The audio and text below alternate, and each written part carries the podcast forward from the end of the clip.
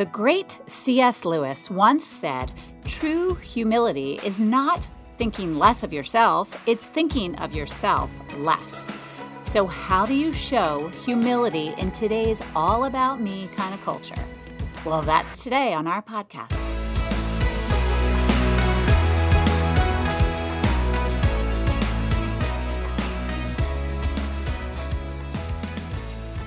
Hey folks, it's Karen G from the Tower Hill Communications team. Thanks for tuning in to our weekly podcast.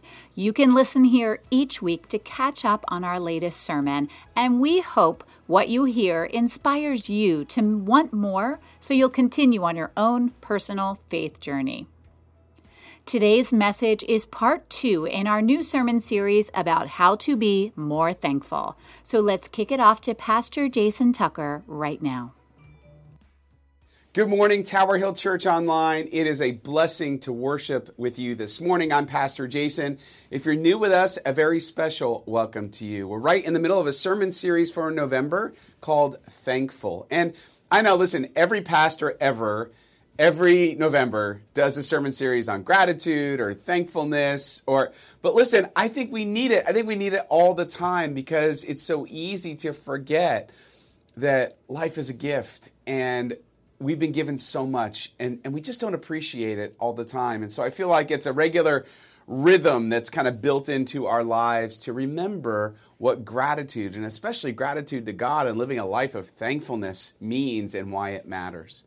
Last week, Pastor Teresa got us started with a really great uh, illustration on Psalm 145 about how it is like a Hallmark card to God, that um, sort of like a Mother's Day card when a kid writes a Mother's Day card and you know you're writing I love my mom and because she does this for me and this for me and this for me that you can't separate loving the person with what that person does to demonstrate their love. And in a similar way, Psalm 145 is sort of like an expression of thankfulness to God for God for who God is and for what God has done. And thankfulness is all about celebrating that, celebrating who God is and what God has done in our lives. But there are a lot of things that get in the way of thankfulness. Or sometimes we live a life where we say, okay, I'm thankful to God, but I'm just going to keep it to myself. Why would you ever keep that to yourself? Wouldn't you want everyone to experience that relationship with God that you are so thankful for? I mean, listen, we, uh, my family, we got a, a, favorite little fast food joint up in Eatontown called Habit Burger. Of course, it's a California based restaurant chain. And my wife swears it's better than In and Out. I don't think I'm ready to go that far. Um, I feel like uh, something would break deep inside of me if I had to admit that. But it's fantastic, and we keep referring everybody to it because you don't keep that kind of good news to yourself. You want to share it. You want everybody to enjoy what you get to enjoy. And if Habit Burgers worth sharing, I hope that our thankful, grateful relationship with God is even more so.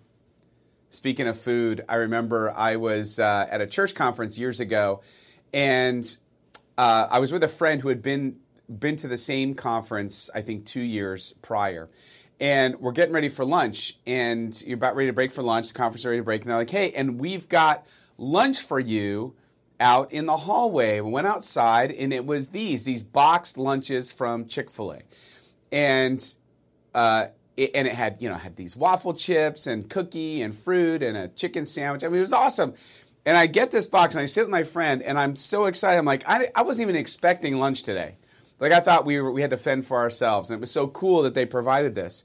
And my friend gets his boxed lunch and he goes, "Oh yeah, last year's was way better. Like they they did this whole thing and this whole spread, and it feels like they really cheaped out this year. You know, getting this box." And and he wasn't really happy with the lunch. And it's funny, our two different mindsets going into lunch, he had certain expectations based on what had happened before, and he felt kind of like he was entitled to that same level that he felt needed to be there. And I, who wasn't expecting anything, was just super excited to have anything, let alone a cool box lunch from Chick fil A. And here's the point. By the way, I am not always the hero of those kinds of stories. but I think it's an example how entitlement led to ingratitude, while humility led to thankfulness. I think there may be something to that. You know this is true. You don't need me to tell you that. But maybe you need me to remind you of that. Entitlement often leads to ingratitude. Why? Because uh, I'm expecting something that I feel like I deserve. And when it happens, it's no big deal. I'm like, yeah, it's supposed to. It's what I deserve. When it doesn't happen, well, let's just say ingratitude festers. Humility, on the other hand, is, is a sense of, oh my gosh, like I, I'm so lucky, I'm so blessed to have this thing in my life. And it, it leads to more thankfulness, I believe. You see, humility and entitlement and gratitude, thankfulness, those things are all related to this integral core of what it means to be a follower of Jesus Christ and to live a life in a Christ like way. I often think of it as the difference between an open hand and a closed hand. If you want to imagine entitlement as the closed fist. Because when you're entitled, you're not really open to be receiving anything. It's kind of like, this is what I'm entitled to, and I can't receive if you tell me something different. However, humility is, I think, is more like an open hand. I think humility is able to receive. And I think that's why humility is so important when it comes to spiritual humility, that we need to be ready to receive what God wants to give us. You know, this is true just in the workplace, right? So if you've ever had to hire or fire somebody, or you've ever been a supervisor of somebody, or maybe you've been on the other end of that supervision, there's kind of one or two ways it could go. If you need to have a hard conversation with an employee, or the or the boss needs to have a hard conversation with you, it's like, well, you know, hey, Jason, I noticed this year as we're looking at your job, you know, these these are the things that I saw that you maybe struggled with that we need to work on. We need to come up with a plan about that. Now, there's two ways. I could be the sort of person that's humble and be like, okay, I'm going to learn from this. I'm going to get better. This is going to be a tool to my flourishing. I'm going to get better at this. Or it could go the other way. Yeah, I know. Yeah. Oh, no, actually, it wasn't really like that. And try to sort of bullet point excuse each thing that they say that I need to work on. And humility if I can have enough humility, I can be open to receive the feedback and to make adjusting, uh, adjustments. But if I don't have that humility, then I'm just going to get mad. This is true in our relationships too. I'm just, if any of you are blessed to have teenagers in the house, you know this is true. It's not just teenagers, but I kid a little bit. But if you have teenagers in the house, you know, you know, the parent may say something. You might say something. Parents like, "You can't do that. You can't do that." And the teenager most likely will say, "Yeah, I know. You're like, well, well, then why'd you do it? Uh, because, I, you know, teenagers are figuring it out and they kind of feel like they know better and they know it all. And uh, not always, but it's often a thing that teenagers do. They feel like uh, you don't, they don't need their parents to tell them. Instead of, oh yeah, you know, mom and dad, you're right. I'm sorry. I'm gonna try to do better. Oh man, wouldn't that be? Wouldn't that just be glorious to your ears? I'm kidding a little bit, but it works the other way around too, doesn't it, parents and teenagers? Right? Teenager points out something. Hey, mom, dad, you were wrong about this. And then how many times do we as parents find a way to say something like, no, no, no, you just heard me wrong.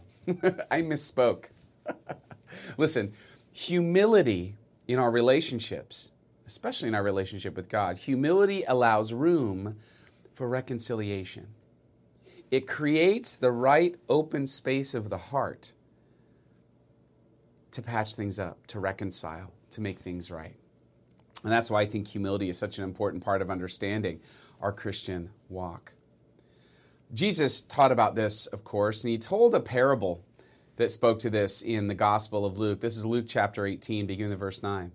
To some who were confident of their own righteousness and looked down on everyone else, Jesus told this parable. Two men went up to the temple to pray, one a Pharisee and the other a tax collector. I mean, let's start right there. It's sort of the beginning of a joke, right? Uh, the two opposites. You have a Pharisee who is a religious person uh, versus somebody who literally they called a sinner, a tax collector. Uh, typically, or usually, a Gentile.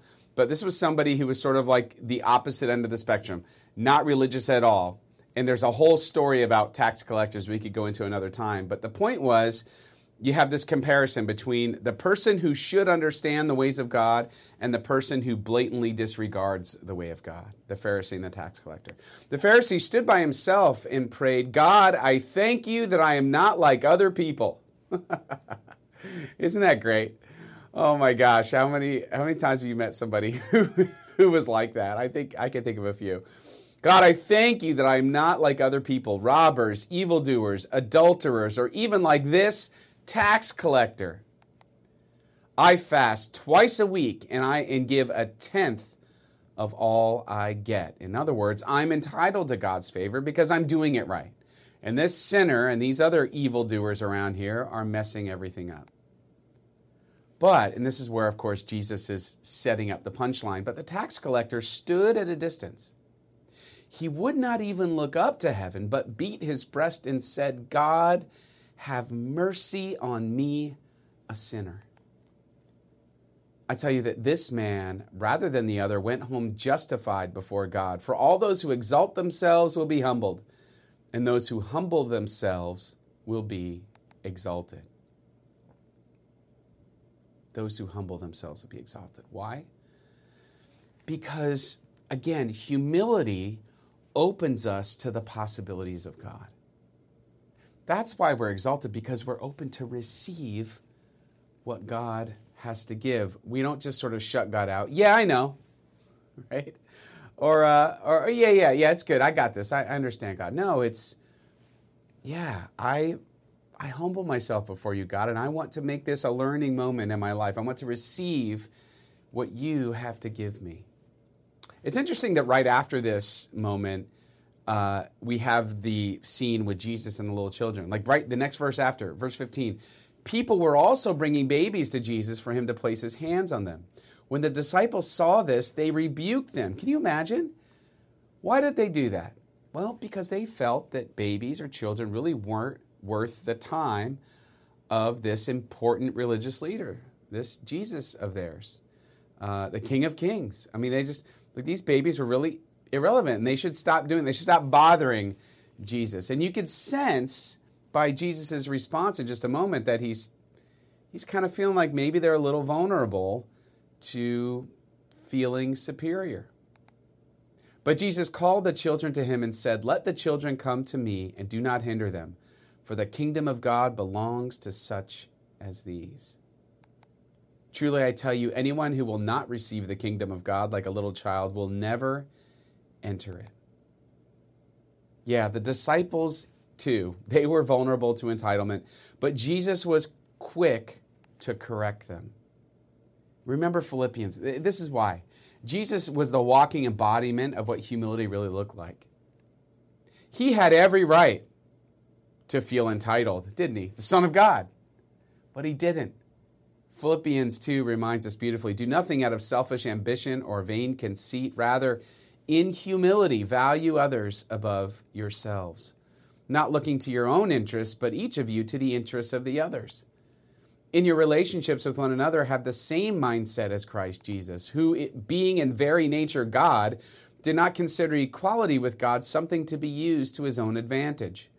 Rather, he made himself nothing by taking the very nature of a servant, being made in human likeness.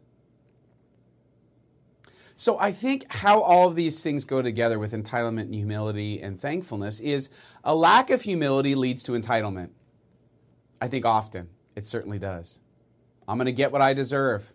I'm going to get what's coming to me. I'm going to get what's owed to me. A lack of humility leads to entitlement. And it can be an obstacle to God's grace. Entitlement then leads to ingratitude often right? This isn't the lunch that I was expecting, right? Entitlement leads to ingratitude. And then humility is, I think, living without entitlement. Maybe this is just a California thing. This is something that my uncles used to always say, and I sort of adopted uh, growing up there. They would say things like, Jason, don't worry about it. It's all gravy. It's gravy, baby. It's all gravy. I don't know. Was that a California thing? I don't know. Did people say that? But I do. And, and what did they mean? They meant, stop worrying about all those things out of control or things aren't going right, you're not getting what you think you deserve. And remember, life is a gift. Everything we get is just gravy, it's just extra, it's bonus time. We are blessed to be on this planet, and if good things happen, it's all gravy, baby. Maybe that's a California way of saying, listen, let's remember, let's have a healthy perspective about grace. That grace is grace, it's undeserved. And part of God's grace is the fact that we get to live this life and we've been given so much, and it's easy to forget that. It's easy to start feeling entitled, and then you, well, you start getting it wrong. You start being closed off. You stop reconciling in your relationship with God and with others. So, how do we cultivate more humility? Here's just a couple of quick ideas. The first is I think if you get in the habit of recognizing the giver and not just the gifts, it helps you understand humility. But when you're just like, God, thank you so much, right? That that Hallmark card to God. Thank you so much for what you've done and who you are. And it's not just all these good things I see around me. Uh, it, it, it's just you've given me this life to live. You've given me a, a purpose. You've given me this day to serve you. Thank you, thank you so much. When you focus on the gifts, sometimes it's like, aren't there more? Or, you know, why don't I have these other? You start to measure those things. But I think if you just thank the giver of all things, it kind of resets your heart a little bit to humility. Say, you know, I don't deserve to have things this good. The Lord is good to me. Second, maybe we all just need a healthy dose of grace. It's all gravy. Listen, life is what it is. It's got its ups and downs, but the fact that we get to live in relationship with God here on earth and in eternity, everything else that happens to us is gravy. And imagine how that would affect your sense of thankfulness if, if you're just like, you know what? All of this is undeserved grace. And I am so, so thankful for that. And then third, maybe it kind of starts with appreciating what you're already blessed with. And I've even, I have mentioned this before, but I like to, in the mornings, when I do a prayer time, I like to start with a thankful list. I start with all the things I'm thankful for. And sometimes it's big things, and oftentimes, though, it's little things. I'm, you know, I'm thankful that I could move my body on this walk that I'm going on. I'm thankful that I have shoes on my feet. I'm thankful. And, uh, and I'll set kind of a certain amount of time where all I do is thankful. And then I'll get to what I'm praying for, what are my needs for the day. And it helps me I don't know, have the right amount of humility.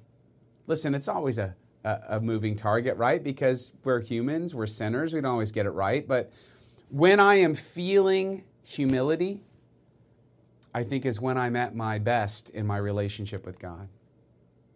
There's a wonderful prayer that is also a way to sort of reset and recenter. It's called the Humility Prayer, adapted from Neil Babcock's. And I'm just going to describe it to you.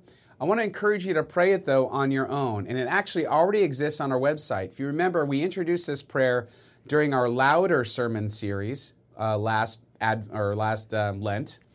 And so you can actually find this prayer online. You can find it towerhillchurch.org forward slash louder and scroll down to week six. The prayer's right there if that's something that you're interested in. Anyway, I love this prayer. I'll just kind of walk you through it. It you're supposed to pray it slowly. I'm not going to do that now because it would take a while, but um, I just want to read you some of the text. The prayer goes like this From the, from the desire of being praised, deliver me, Jesus. And you start using different words for praise. then you're like, From the desi- desire of being honored, deliver me, Jesus. From the desire of being preferred, consulted, approved, from the desire for comfort and ease, deliver me, Jesus. And then it moves to fear. From the fear of being criticized, deliver me, Jesus.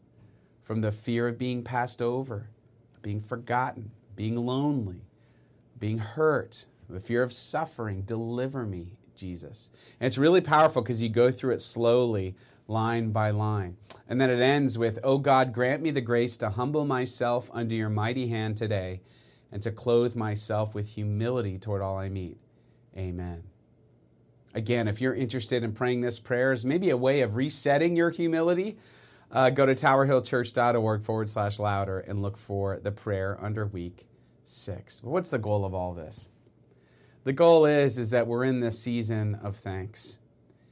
And if we can remember that everything we have is a gift from God, it is a free lunch that we weren't expecting, I think it changes our hearts. I think it opens us up to the possibilities of God and in the end makes us live and breathe in a way that is truly thankful.